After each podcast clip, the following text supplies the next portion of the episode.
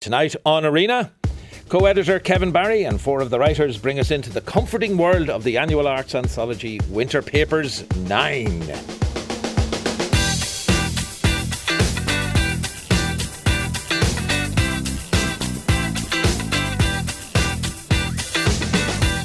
Five one double five one is the text. You can tweet the program at RTE Arena. I know the season is upon us when the beautiful journal, the Winter Papers, drops through my letterbox, hardback and clad in papal purple cloth. This, the Winter Paper's ninth edition, sports an image of an Aran jumper on its cover. The jumper, we are led to believe, and the contents of the Winter Papers uh, is knit together by editors Kevin Barry and Olivia Smith.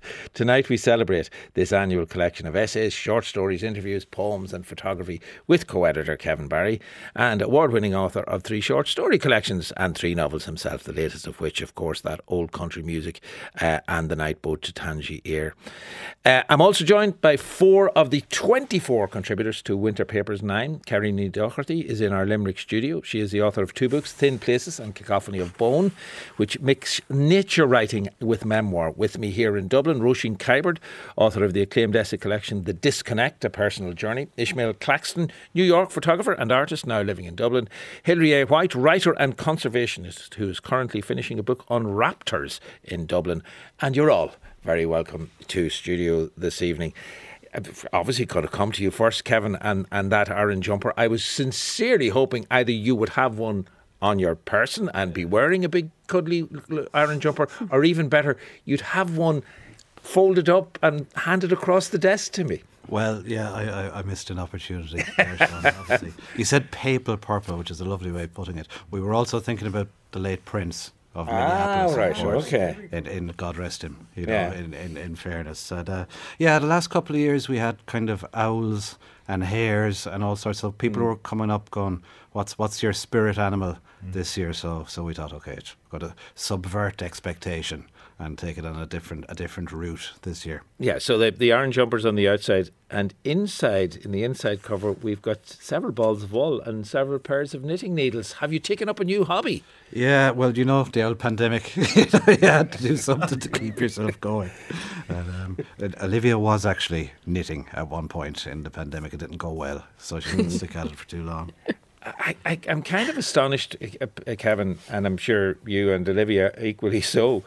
When I said tonight, Winter Papers 9, yeah. it seems like two minutes ago we were talking about winter papers with yeah. no number after it. Yeah, it, it, it it's crazy. We were like there's a, a, decade's worth under our belt almost already. Mm. You know, um, I'm just counting up the pieces in a while, so that means you know there's kind of the guts of a of sort of 150, 160 pieces.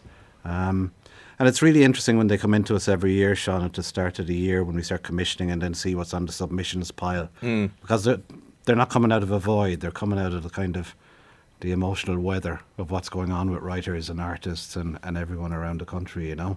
And you, can, you sense very definite kind of trends and feelings and movements in that.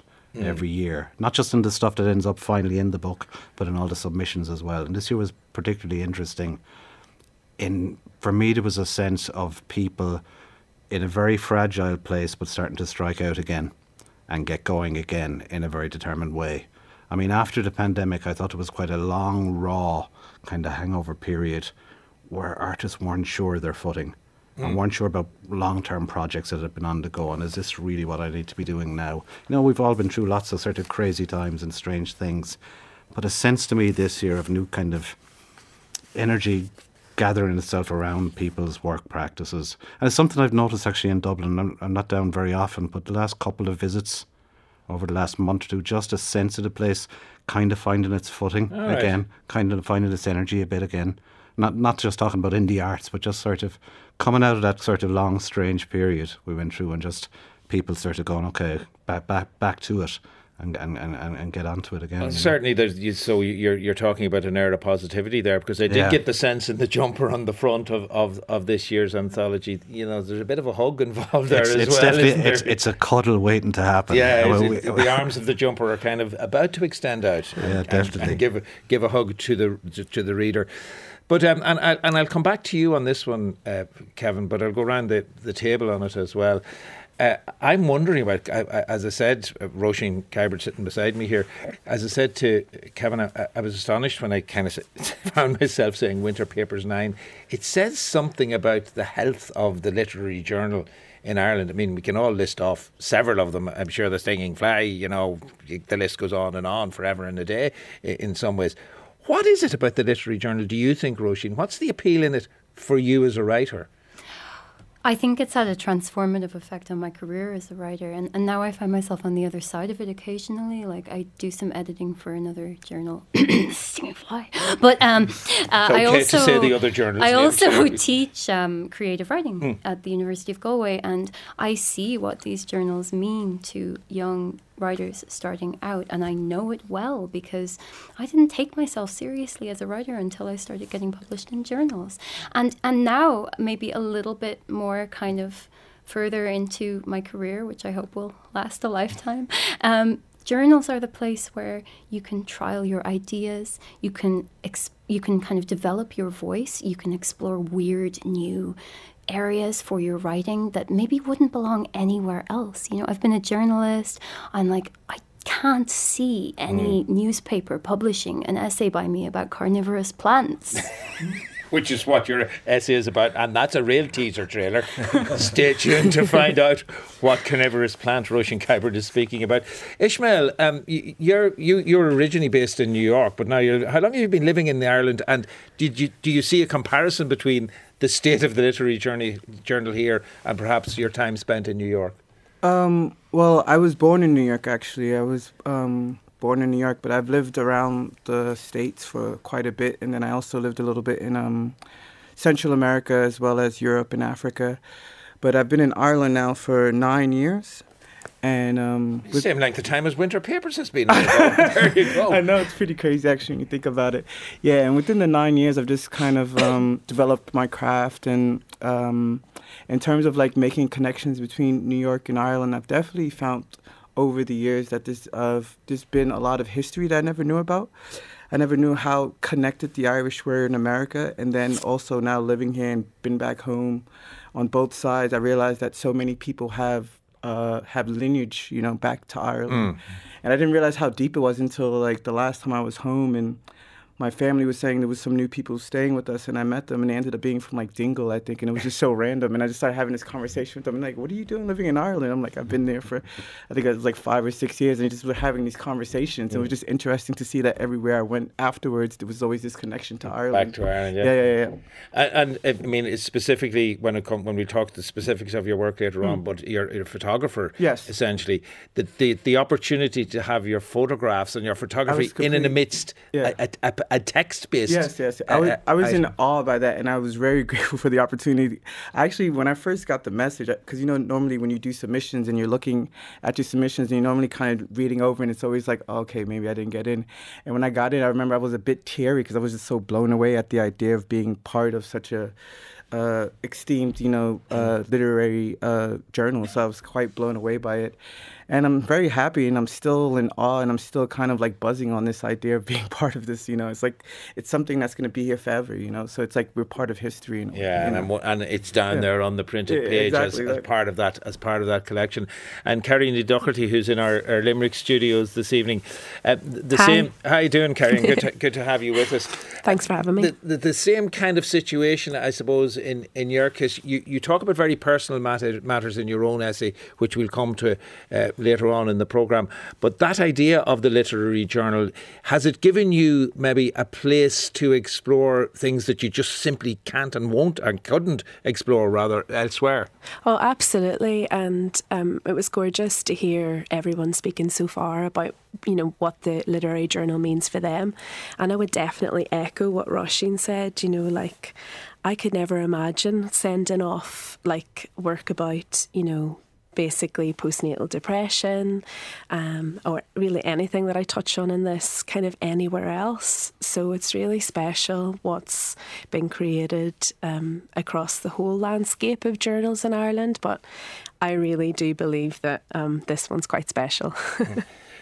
Hilary, just coming to you then finally, have you any theories as to why the literary journal is not just for the writer, but for the reader such an attractive prospect? I, I think it's probably the same reason that an old fashioned print newspaper is an attractive thing. When you are going online for reading content, it's different to opening up a physical publication because when you open up a physical publication, it's been edited by somebody else, and you go, oh, there's something I didn't expect to be reading mm. about today. There's something else I didn't expect to be reading about today. And I think it's like that. I mean, winter papers, I have I've every issue. Back, back when it started out in this winter pages, I think when it, when it began. And you open it up, and there's just going to be an array of things. There's going to be an array of styles and formats. There's going to be visual fare as well. There's going to be poetry, and and you know that it's going to have a real feeling of being very current uh, as well even though it's an annual anthology. So that's I think that's its great success. I'm just looking at. Uh, I can almost see Kevin Barry blushing no, no, no, no. I, I, I, could listen to this for tonight. It's great. um, uh, when you, when yourself and Olivia came up with this idea uh, of winter papers, and this, you know, it, it, really is a collection of essays. It's a collection of photographic essays. There are interviews in there. There are commentaries and interviews in there. I mean, it's very hard to define what makes its way in there. Has it uh, has it kind of grown into the nine year old child that you expected? In in in kind of um, delightful ways, I think it has shown. Yeah, we wanted it to be kind of almost willfully eccentric. Um, mm. You know, in, in that writers and artists could feel they could go anywhere really with the piece as long as there was you know exuberance in the piece, regardless of what the topic might be. And just we, we were mentioning about about working with editors and all of that, and I was talking to Hilary a little outside um, about being edited and it's a great thing when, when, when at any stage of a writer's career, but but early on especially to work with editors.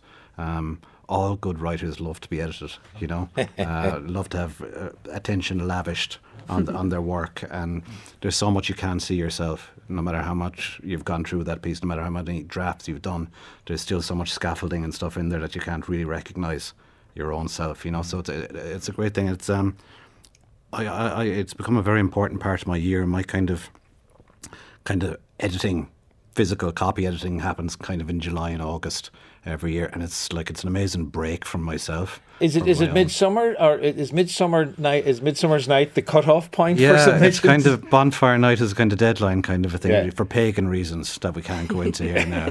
But it's um, yeah, so so so that's the kind of the, the, the kind of rhythm of it now is that all the material is usually in by then, and I sit down and start going through it with the with, with, with the writers, and it's um it's fantastic just to see how um mm. how people are tackling their own their own stuff on the page and their own technical difficulties and the engineering of the pieces, you know so I can I can rob a lot from them as well for my own this is the whole secret purpose. It's all out. It's out now. We watch out for the next novel, and you'll see all of all of you will see some of your own words. I think I wrote Venus a sentence like that. Sparrowhawks in the next. Uh, absolutely. absolutely. Now, um, Roisin, uh, we have to get to the to the to the carnivorous plant. will you read the opening? Just uh, oh, yeah. read the opening because I think this will this will introduce the essay in a way that neither of us would be able to, I'm presuming. Thank you very much. This is from my essay, Feed Me Seymour. It's April 2022, and I'm alone in Berlin for the first time. Rob, my boyfriend, is on a residency in Singapore for four and a half months, the longest we've been apart since first getting together. I need a distraction, a project I can pour care and attention into. So, on a whim, I buy a carnivorous plant. The sundew, or Drosera capensis alba, looks small and innocuous, a tangled green rosette the size of my hand, I notice, as I carry it home wrapped in newspaper. Its eruption of spin- spindly leaves, called tentacles, are lined with fine white dewy hairs. Drosera is Latin for dewy, a word which always makes me think of skincare. The name comes from the transparent beads of liquid which tip each hair, a sugary mucilage which allows the plant to act as living flypaper. When a fly alights on a tentacle, it finds itself unable to leave again. The more it struggles, the more it rubs against the plant and sticks to it, and the more tightly it is ensnared. Finally, the plant curls around the struggling insect, attaching as many digestive glands as possible. Searching for guidance on how to care for the sundew, I discover a subreddit called Savage Garden and a number of dedicated YouTube channels. There's a pitcher plant named after David Attenborough and a flytrap named after Kim Jong un, a tiny and gnarly and apparently quite bad at catching flies insect um, plant. Um, after a few days, I find the Drosera covered in little black spots former flies congealing and decaying on its leaves. I count ten, some hardly there anymore, well on their way to becoming dust. At first, I try not to think about how the plant is collecting dead things. Then a dissonance sets in. I top up the water every morning, place it on the windowsill, and whisper, Eat up, like a proud plant parent. One evening, my mother calls to ask how I'm settling in, and I tell her I've bought a carnivorous plant. She's disturbed. She asks, why would you want a thing like that? That's Roisin Kiberd reading from her essay, essay, Feed Me Seymour. And, and of course, I'm guessing, as mothers often do, therein with that question, she gave you the material to write the essay. Why She- would you want a thing like that? You had to answer that question for yourself. Yeah, she set in motion an entire philosophical quandary. I'm a vegetarian. Like, she had to put up with me as an 11 year old, like Lisa Simpson, guilting her about eating meat. and now I am raising deadly plants. Fly eating plants. And, but you, you, you go into a, a, a real deep dive into. I little did I know there was so much material on carnivorous plants out there, and I was very surprised to see that you were in very good company in your love of the sundew. I'm going to use the the local Mr. Charles Darwin, no less. Charles Darwin spent 15 years of his life like slowly sinking into some kind of insanity, probably a very rational scientific insanity, um, raising sundews and other carnivorous plants. And he's the reason that we actually accept that they are carnivorous. Before that, we had Carl Linnaeus saying that they are merely offering shelter to tired insects or a refreshing pool of water, not stomach acid, um, in which the, the insect can refresh itself.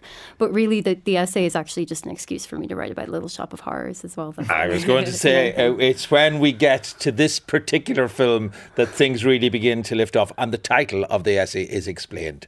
Feed me, Carbon! Feed me now! Uh, I can't. I'm starving! Look, maybe I can squeeze a little more out of this one. More, more, more, more, more! There isn't any more. What do you want me to do? Slit my wrists? oh boy. Look, I got an idea. I'm gonna go down to Schmendrick's and pick you up some nice chopped sirloin. Must be blood. Tui, that's disgusting. Must be fresh. I don't want to hear this. Feed me, Does it have to be human?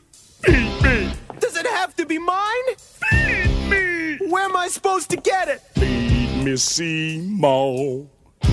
Feed me all night long. Huh? That's right, boy! There we go. And I wish uh, poor Carrie, uh, Carrie the Doherty is in our Limerick studio. You are missing the, the dancing that's going on here, particularly from Share Roisin, dancing. uh, The as, heart's as, as, as she's listening to as she's uh, listening to that particular clip from Little Shop of Horrors. Uh, a quick aside to you, Carrie. Have you seen Little Shop of Horrors? Have you watched it? Have you avoided it? I have avoided like the plague. Well, no, that's very interesting because Kerri ní Dochartaigh, or not, uh, uh, Roisin Kiberd was in exactly the same boat as you, Kerry. uh, but then eventually she plucked up the courage and watched it. I think um, in into your adulthood, Roisin. Only last year. Only last year, that Yeah. recent. So, and, and now you regret that delay. It's Steve Martin's greatest role as an evil dentist. And you'll never look at plants the same way again. Because obviously, eat, Seymour is uh, Eat Me Seymour uh, or Feed Me Seymour. Seymour is the guy who has to feed her. Explain who Audrey Two is, the voice of Levi Stubbs there that we heard as the plant. Iconic, iconic. Um, Audrey 2 is named after Seymour's love object, the real Audrey, Audrey 1, although she sort of pales in, into insignificance next to Audrey 2, which is a giant sentient fly trap which demands human blood. And slowly, um, I, I describe it in the essay as a, a negotiation with evil, turns Seymour to its bloodthirsty ways and promises him riches and success in return. So there's a Faust, there's a kind of a Faustian pact. I do love, I have to say, the sentence just after where you finished, where it says, "Carnivorous plants, like Bond villains, often dissolve their victims in acid. They're like disembodied stomachs, a digestion system in search of a body." So basically, you you, you, quite happily have a Bond villain uh, in your flat. Although, don't spoil me. Not don't. I, I want to hold off on what has happened to this Bond villain. Um, how difficult is it to raise a Bond villain? They're high maintenance. Um, I was I was talking to Sinead, your producer outside, who said that she just threw away a fly trap, and I was like, yeah, I do not blame you. They demand filtered water, uh, temperate climates. They're kind of freaks of evolution. Like they live in marshy land. That's why they trap the flies because they can't extract the nutrients from the soil. Although uh, something I forgot to mention earlier is there's a movement to reclassify the potato as a predator. Of Yeah, I, garden. we to ask you about this. The idea that the potato is actually a, a, a meat-eating plant hmm. is Sticky. is It kind of them. frightening. So what does it do? It just it, it doesn't maybe eat them, but it traps them because they're sticky. And then other creatures might come in and eat and leave droppings for the potato. So it's a symbiotic evil. Yeah. The whole An of Irish history evil. has to be read. I know.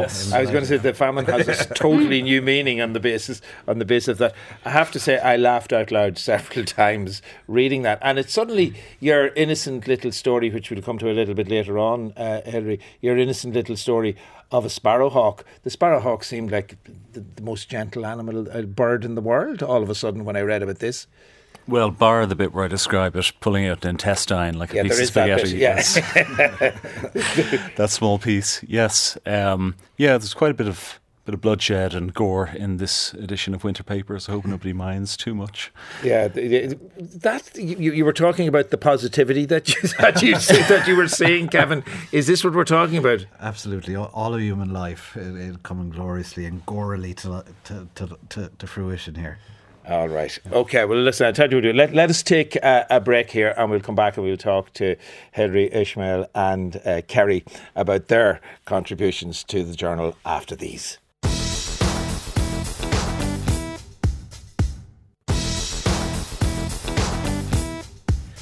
And welcome back to this arena special on the Winter Papers. On Winter Papers, rather, the annual collection of writings, poetry, prose, interviews, and photography from editors Olivia Smith and Kevin Barry. Kevin is with us tonight in studio here, as are contributors Roisin Kiberd, Hilary White, Ishmael Claxton, and in Limerick, Kerri ní Dochartaigh. So we we touched on your story, The Grove. Um, well, it's an essay. Sorry, uh, Hilary this was Kevin was talking about. He has this sense of things moving out of um, the pandemic and that period that we all want to forget about. I suppose in some ways, but this was actually certainly the starting point for this was slap bang in the middle of the pandemic. Absolutely, yeah. I mean, uh, the tail end of 2019, my dad passed away, and so I kind of sleepwalked into this thing called the pandemic. I wasn't really with it. And I distinctly remember that day when I was playing outside with my son, who was two at the time, and we saw these hawks displaying in the sky over us near where we lived there. And that was that night afterwards, that, that very evening was when Leo Varadkar came to the TV and said, We're reducing restrictions down to two kilometres. And there was a really real feeling of society clenching at that stage, of, mm. of things, everyone taking an inhale. And as I say in the piece I'm going to read, I, I slept badly that night. Well, would actually read that piece because Yeah. it'll give us it'll give us a sense of okay. it kind of fired you off into Yeah. a- another exploration or a set of explorations. Sure. Okay. I sleep poorly that night and creep out for a walk. A two kilometre radius is all that is now permitted, but I get no further than a few hundred metres. In the darkness of pre dawn, movement inside a private cluster of trees has snagged me, thin flecks of streetlight glancing off the bloom of feathers. Further along, the perimeter wall brings me to the locked pedestrian grate, gate at the quietest corner of this urban woodland. My eyes still a little webbed by sleepiness, I look through rust caked iron pickets and piece apart the silhouette of trunks and branches, the gaps where street lamp orange and sub dawn violet intrude. I can hear softened struggle, a gentle yanking rattle of twig against twig. Emerging out of the darkness is a sparrowhawk dangling by her beak from the end of a branch. Her spindly legs and short wings jerk and jolt until the twig comes away. Now she drops, rights herself mid-air, and flits up through a huge beech. Where she alights at a fork in a limb, an opaque crown reveals a nest in progress. I think I see her stoop down to thread a twig into the, tum- into the jumble. I'm barely breathing. These have to be the birds Sasha and I watched displaying over the house yesterday. It feels peculiar to be spying on something so liberated and instinctual at a time when human society is indefinitely clenched. I take this thought as my cue to slip away. Right then, my peripheral vision detects the tiniest flicker in some branches above my head. Slowly rotating my face upwards, I'm met by the male sitting and keeping watch. Hi, I say to him. That is uh, Hilary A. White reading from the uh, near enough the opening section of his essay, "The Grove," from Winter Papers Nine. You really these these that couple because they are a couple they they become so important uh, to you I think at that period in time and and watching watching what they're doing.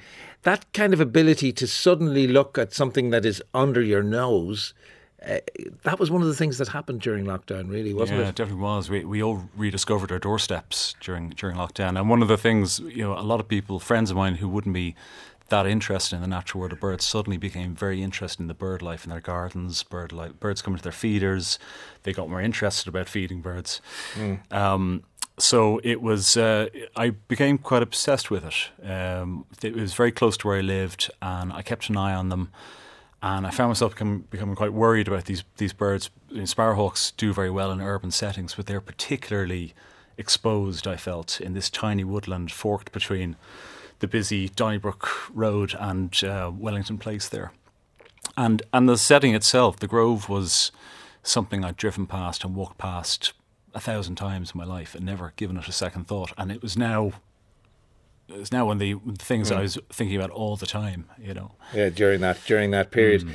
Um, one of the lovely things that that happens in this essay is the opening paragraph is that description of yourself and Sasha playing and spotting the birds. Then the third paragraph, of the third section is what you just read for us. Hmm. In the middle, then there's a, a, a, section that opens with they meet in 1916 while sheltering from sniper fire.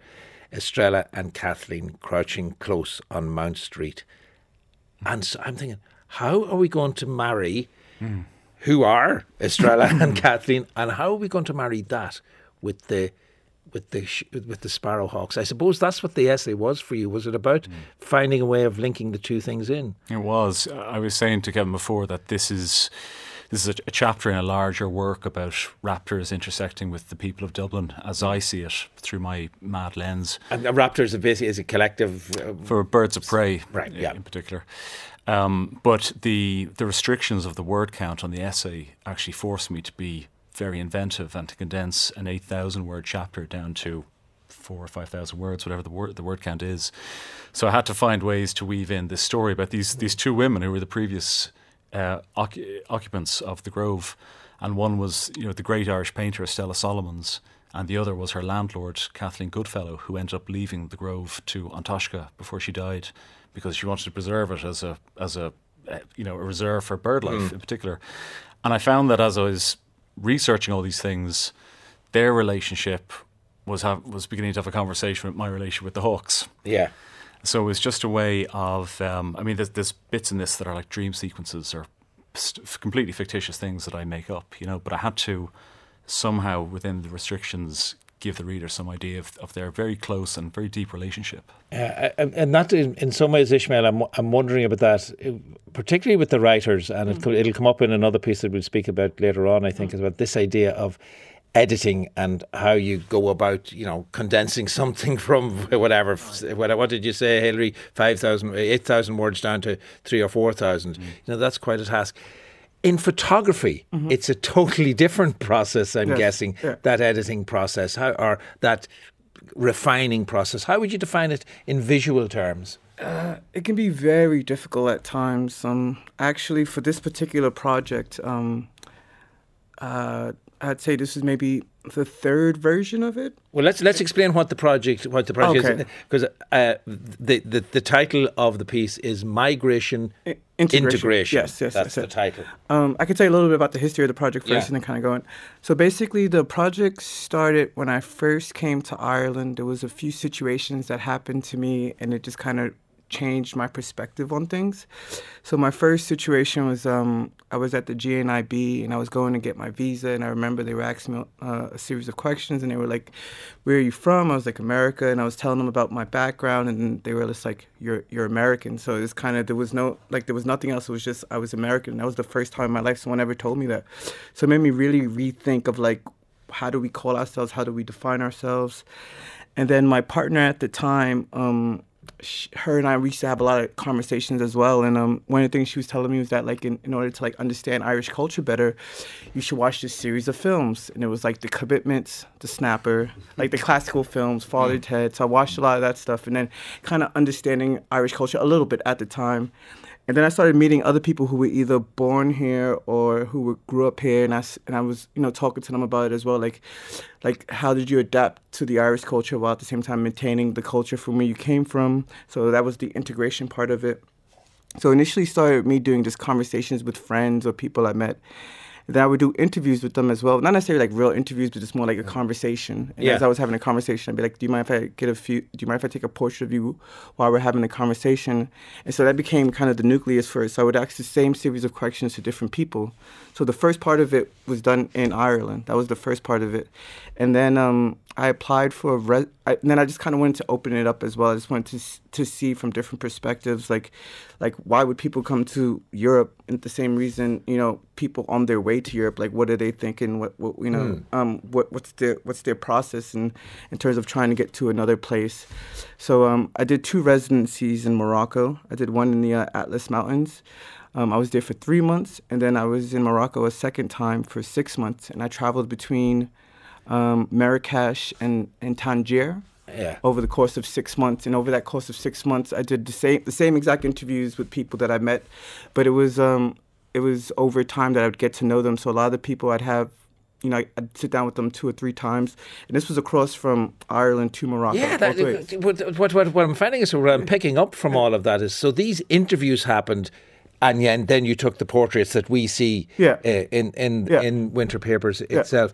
So in fact, is it is it the case that the the, the material was found during those uh, conversations? Yes. but that's edited out, and we're left just with the image. Yeah, exactly. Because that was more of an that was more of an intimate conversation. So people were telling me certain things, and I would ask them at times like, "Would you mind if I either printed it?" Because that was also a part of it I was thinking about for like an art show. Eventually, would I do a thing where I would show some of the interviews, or would I do a thing where you can listen to it as well?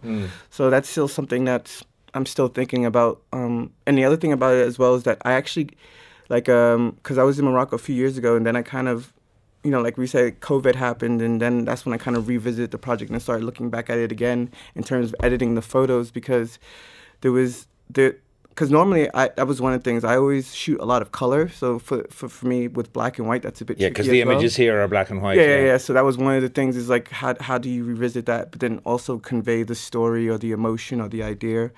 Um, so it was one of those things crossing between color and black and white was one thing, and then also uh, finding the right images. And also the other thing too is that for black and white, I normally shoot film, so a lot of those shots are actually film. So it's like analog. I'm, I'm looking at one particular image Yeah. here of, of a woman Yeah. Is it, it? Maybe you tell us the location for this image. Uh, uh, that that was Cynthia. That was taken in um, in Marrakesh. so that's in Mar- Marrakesh. Yeah, I got to know her. Time. Sorry, yeah. And I'm I'm see Cynthia sitting there, Yeah. Mm. uh, looking off into the distance, and because of what you've just told me, I'm wondering to what extent the conversation you had informed the pose that we get. Because we, I, I can see lots of things going on in her head that I have to kind of try to imagine for myself. Well, a lot of times we would talk about just life, and we were talking about like what some of her struggles were, like you know, because a lot of times these people were uh, were different different. Because I made, I, I basically became friends with people. It was more of like, that's why I didn't really want to include some of the interviews because I thought it might be a bit too personal. But the thing is that like they would tell me intimate things. They were telling me some of like their passions, why they left the places they were. Um, in that particular situation, she was actually selling things um, on the street, and I would just would sit with her for hours, just talking about things, and she was just telling me what her, her ambitions were, where she came from, the things she had to give up to get to the place she was in. Um, and there's also actually two people in the images, sorry, in a se- series of images that I took in Tangier, and um, in the back of it, it's Tangier looking into Europe. Um, that yeah, because there, there, are other. There's another image here. When I looked at it, I thought, "Oh, that's a very lovely, sunny, cloudy sky." And then when I looked closer, I realised, no, no, there's some kind of trees that have been superimposed up on the sky. no, there. or, is that just the shadow of it? No, no, it's a it's just a technique I do. I do multiple techniques because it's all it's all film. So I use like a series of either like gels or um, or um, filters that create certain effects. Yeah. But n- none of it is digitally manipulated. It's all done in the camera. It's kind of extraordinary Yeah, it you. ma- makes me look t- two or three Yeah. times. And it, uh, uh, coming to you then, Kerri ní Dochartaigh, uh, in, in our Limerick studio, I, I was interested in uh, as I was as I was speaking to Ishmael there, this idea of my imagining what was going on and what did you is it Cynthia was the name of the woman? Yeah, in, in Cynthia's head. And and that she seems to be looking so clearly. In your essay um, which is very personal the green door at Fanore, we're really talking about your search through a fog I think would be the best way of describing it to try to understand the situation you were in Kerri at that time. Yeah, um, fog is kind of a really interesting thing to me. Um, I feel like sometimes we can use that word when we really don't want to talk about something. Um, like, oh, it's all a bit foggy. I don't really remember it very well, or however we word it. But it felt really interesting for me. So, my piece explores um, perinatal depression, so depression that started in my pregnancy and continued into my kind of postpartum. Um, and yeah, it was kind of intriguing because um, it felt foggy inside, and then I had these kind of two instances. Um, at both happened in at Fanore and Clare, where um, it was actually foggy outside as well. Um, yeah, and I kind of explore in the piece a little bit the impact of that um, inner and outer sort of. It might seem like quite an obvious um, th- analogy to use, but sometimes obvious is okay. Uh, but also the, the thing about a fog is it, it's not obvious because you can't you can't quite see where you are in the midst of a fog. I, you know, and and that. Uh, uh, it- that reflection, the, the outer reflection in the fog that you experienced in the in the landscape that you that you were in, how striking was that to you at the time when you were in the midst of this perinatal depression? I mean, yeah.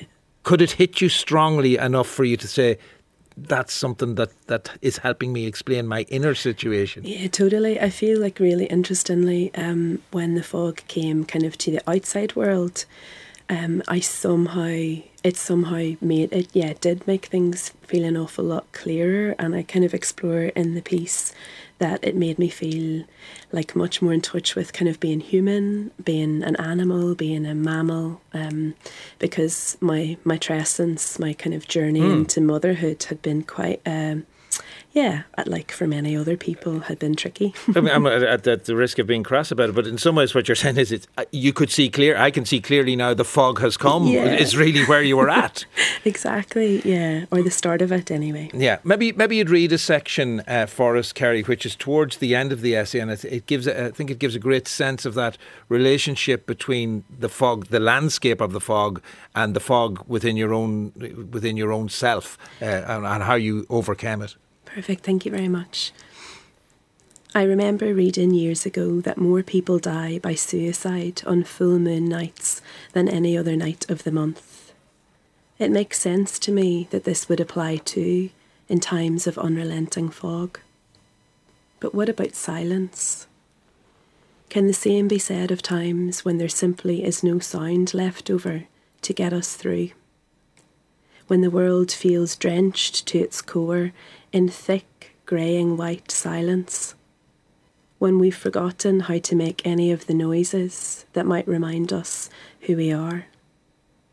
Her postnatal depression, their postnatal depression, your postnatal depression are not mine. I look and I listen and I try to marry them all up, but I can't. She raged and howled and fastened herself by the neck to the bare light pendant. One of them hid one of the babies in a box. The other walked into the sea without any of the babies. Neither of them raised all the babies they birthed. You kept it all so hidden that when you eventually told me, I was so shocked I almost didn't believe you. I'm not ready yet to write down mine, least of all to make a short bullet point list. I'll give myself one sentence just. There was fog, all day, every day, not gone long enough to say I trust that it is actually gone for good. And as for the fog, the actual fog, well, all I know is that it played and still is playing its part. Fog that crept around a green door at Fanore, that entered that house like a stray tabby cat, that rubbed up against my legs and my filthy leggings, that took me and shook me and made me speak. And that's Kerri Doherty reading from her essay, The Green Door at Fanore, which is part of Winter Papers 9. Back with more after these.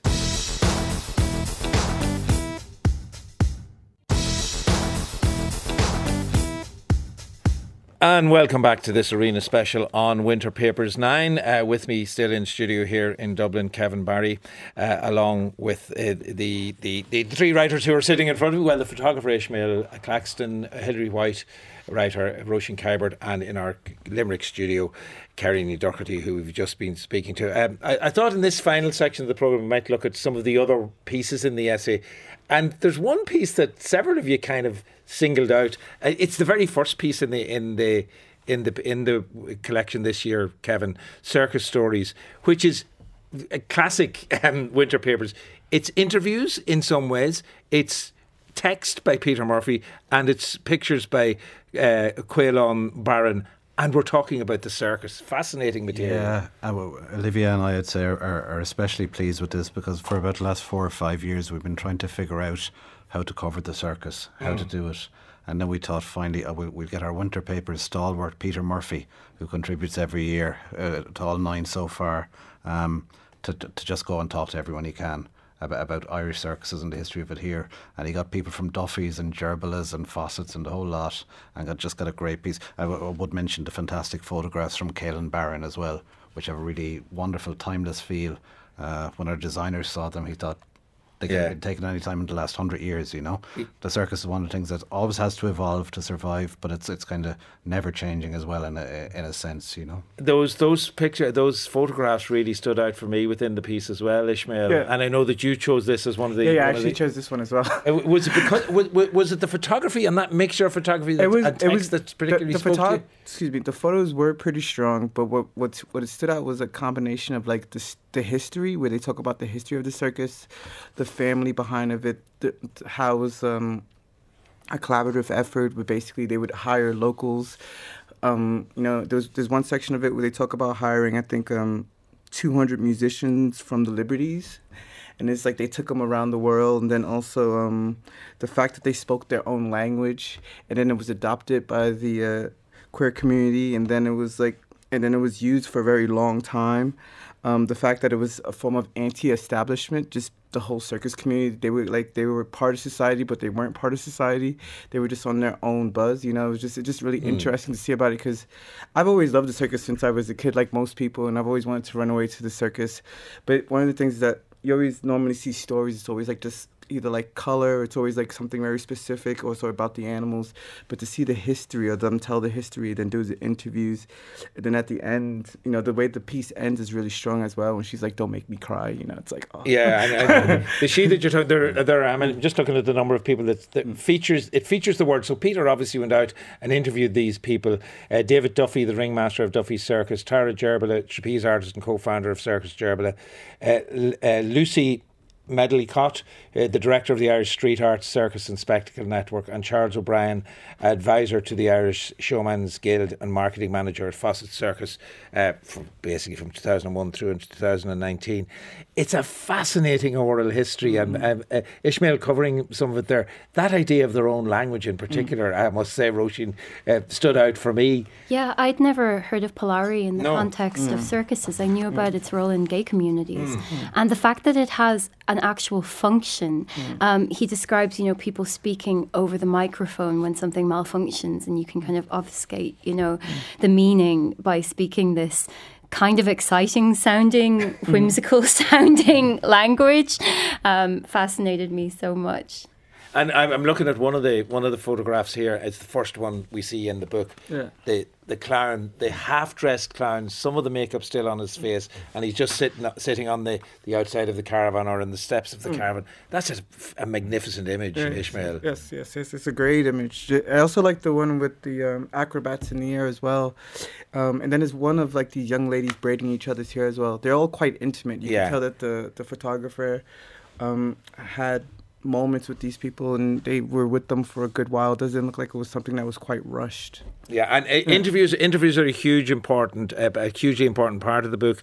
Um, and and Kerri, it was an interview that you chose as well, an interview that opened up the processes of, of two particular artists that you're very fond of. I think. Yeah, I really, I mean, I loved the circus piece as well. It's absolutely gorgeous. But I really loved um, Susan Tomaselli speaking with Niamh McCann, um, the piece, you know, about her process.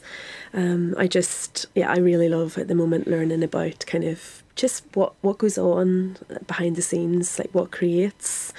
And there was a particular, I think, resonance within that piece when there was a, a, a Yeah. little line about hawks and doves, which speaks so much to the moment we're in, doesn't yeah, it? Yeah, totally. Because I've been really thinking about the role of the artist, you know, how we bear witness to violence and how we can kind of be instrumental in transformation that kind of prioritises care. And there's this line where Niamh tells Susan, um, I want to pull us all into the same location of personal responsibility. And yeah, I've obviously just, that's been echoing for me as we look at what's going yeah, on. and it's, it's, it's in very, very strong, very strong interview. But the the interview, and this is one that you chose, uh, Hilary. It's kind of it turns the interview on it, uh, the interview process on its head in some ways. Explain. It's Rob Doyle's piece. Explain. It's Rob Doyle, and i- i- it's it's it's quite uh, typical to form, I would say, about Rob Doyle because he is a bit of a gunslinger and he's into like monkeying around with the form bit. So he was commissioned by you guys to review a book, a book about film editing. Um, uh, the conversations, Walter Murch and the art of editing film by Michael Ondaatje, who people will know from The English Patient, and Rob is he formats it like an interview with himself and he's sort of explaining to himself what he's doing. And but as it goes along it kind of it drifts into the process of editing of editing writing. It drifts into film criticism metaphysical jiggery pokery um, it's it's quite something and it's um, it's kind of like Rob, Rob is interviewing himself. There's a Y Yeah. and an R, and I presume it's you. and it gets quite out of hand towards the end As- It an- really an- anarchic goes off the rails. as you would certainly expect from him Yeah, exactly. And I suppose the declaration of interest here, the opening line of Feed Me Seymour in April 2022. I'm alone in Berlin for the first time. Rob, my boyfriend, is on a residency in Singapore. The aforementioned Rob Doyle is who we're speaking. You were speaking about there, Roisin. The editing process is what comes under under the microscope here. Do do you discuss the editing? Do you do you share work with each other in that way? Would you are Oh. you his first reader? Is he your first reader? He's much more confident than I am. I know that his any comment from him would mean way too much to me and it would make me change everything. So I, I jealously guard my work until the very last minute and then I show it to him for legal reasons. um, but no, he sends me work all the time and I'm very flattered because it's it's lovely to read. I have to it. say, I'm, I'm pretty intrigued you got a carnivorous plant as part of your Rob replacement therapy. Yeah. Time Yeah, what do they have in common? I'll leave that to you. But the, the, the editing process is what's discussed in, in, in Rob's piece, uh, Kevin. And it is quite anarchic how he does it. But there is a vulnerability there for Yeah. a writer when you go about editing them. It's a it's a fine you know this as a writer yourself. It's a it's a fine line to tread, isn't it? Yeah, and I guess it's something you get more experienced with um, as, as you go on through building up a writing practice. But that first email you get with the editorial suggestions is, is, is a memorable moment, and not always for the happiest reasons. Where you go, "My God, who are these Egypts?" You know, telling me this stuff. But it's it's it's it's a great thing to. Uh, to, to, to, to be able to put that aside and, and start to really read into your edits and, and, and find your way with them. Um, we, yeah, I love the I love the piece with Rob as well because it's um, we were trying to figure out how to cover film editing for a while, and so it touches on that, but then it just goes off on on its way, and it, it was great the way it opened out. It it was interesting you were talking about the Peter Murphy piece about the history of, of circus, and Peter described that process as being like film editing of condensing all these Yeah. these oral interviews down to something. Yeah, no, you it is, it is it's clever the way he does that. And of course, audio editing is your next job because we did manage to get a little bit of Feed Me Seymour in when we were talking about Rush. Roisin says, "How are you going to get audio into the book?" Is the next task for you to, for you to undergo. Although there's a website, I have to say, in one of the pieces, there's a website referenced, so people can go to that. So you're kind of mixing the mixing the media. Thank you so much to you for being with us this evening. Uh, fascinating conversation. Winter Papers Nine is what we've been speaking about. Edited by Kevin Barry and Olivia Smith. Published by Curlew Editions. Winterpapers.com, I suppose, is where people can find out all about how to go about buying, etc. Absolutely, Uh, yeah. Kevin. Thanks to Kevin Barry, Ishmael Claxton, Roisin Kiberd, Kerri Doherty, and Hilary White for their contributions this evening. Tonight's programme was researched by by Leah Murphy. Sinead Egan was the studio producer. The broadcast coordinator was Ollie Hamilton, and Ruth Kennington was on sound. The programme was compiled by Paula Shields. I will speak to you tomorrow night once again, 7 o'clock here on RTE Radio 1. John Creedon will be with you after the news.